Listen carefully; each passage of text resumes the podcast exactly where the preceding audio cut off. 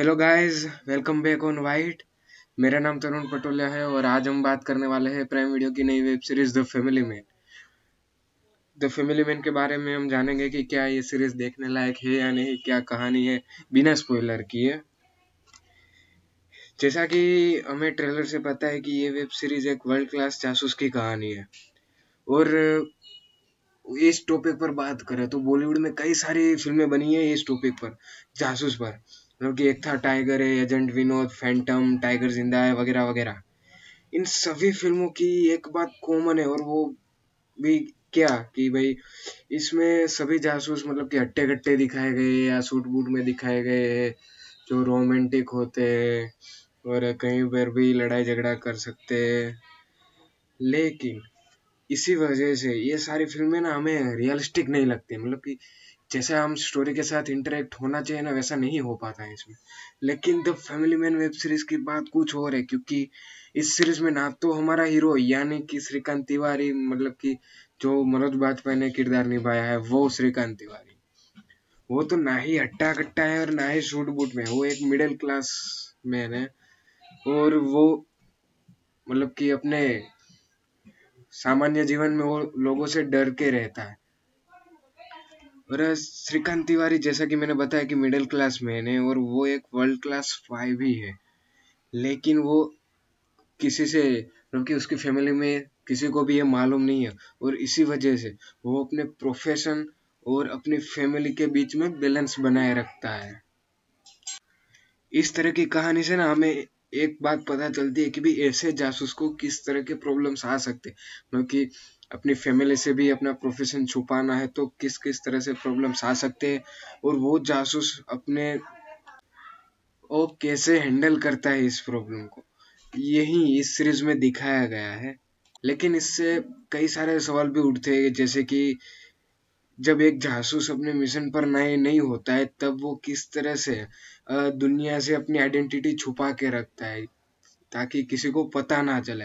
और जब वही जासूस कोई मिशन पर होता है, तब, जब घर से खाना खाने के लिए फ़ोन आए रात को तो वो क्या जवाब दे सकता है? क्या क्या बहाने बना सकता है?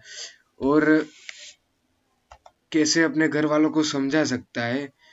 यही इस सीरीज़ में दिखाया गया।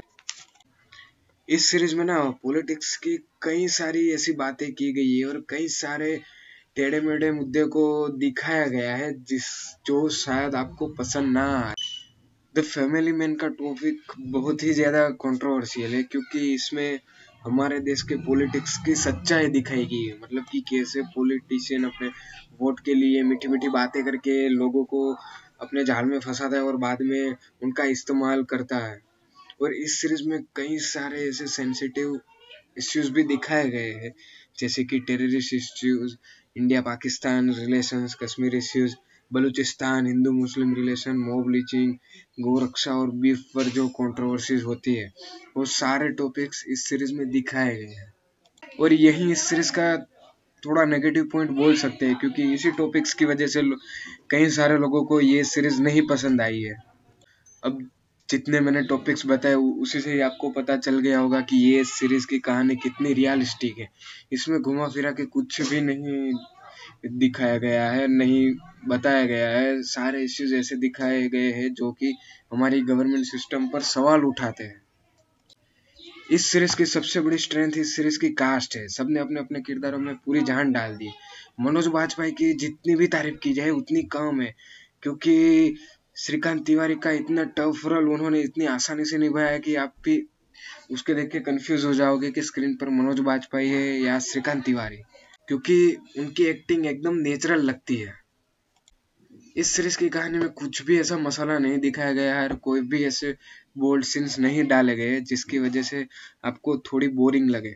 हाँ शुरुआत के एपिसोड्स आपको बोर कर सकते हैं, क्योंकि शुरुआत में कहानी थोड़ी धीमे चलती है। तो फैमिली मैन में टोटल दस एपिसोड है और ये सारे एपिसोड की लेंथ चालीस से पचास मिनट की है। अगर आपको रियलिस्टिक स्टोरी सेंसिटिव इश्यूज़ और बोल्ड सवालों पर बनी फ़िल्में और सीरीज़ पसंद है और मनोज बाजपेयी की वर्ल्ड क्लास परफॉर्मेंस देखनी है तो आपको द फैमिली मैन ज़रूर देखनी चाहिए। मेरी तरफ़ से द फैमिली मैन को 3.5 स्टार अगर आपको हमारा पॉडकास्ट पसंद आया और हमारा रिव्यू पसंद आया तो इस पॉडकास्ट को शेयर करना मत भूलना।